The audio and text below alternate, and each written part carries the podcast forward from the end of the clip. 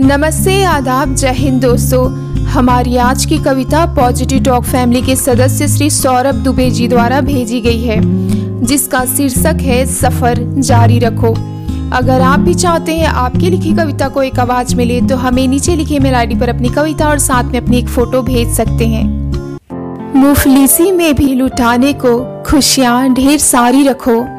मंजिल मिले ना मिले, मगर सफ़र जारी रखो। देख कितने भी गहरे जख्म भले ही है ज़िंदगी, मगर इस ज़िंदगी से हमेशा वफादारी रखो। लेने दो पहले जरूरतमंद को रब की इनायतें बाद उसके ही अपनी बारी रखो। सच्चाई सुनने की गर हिम्मत हो तुम्हें यहाँ तो ही सच कहने की बीमारी रखो।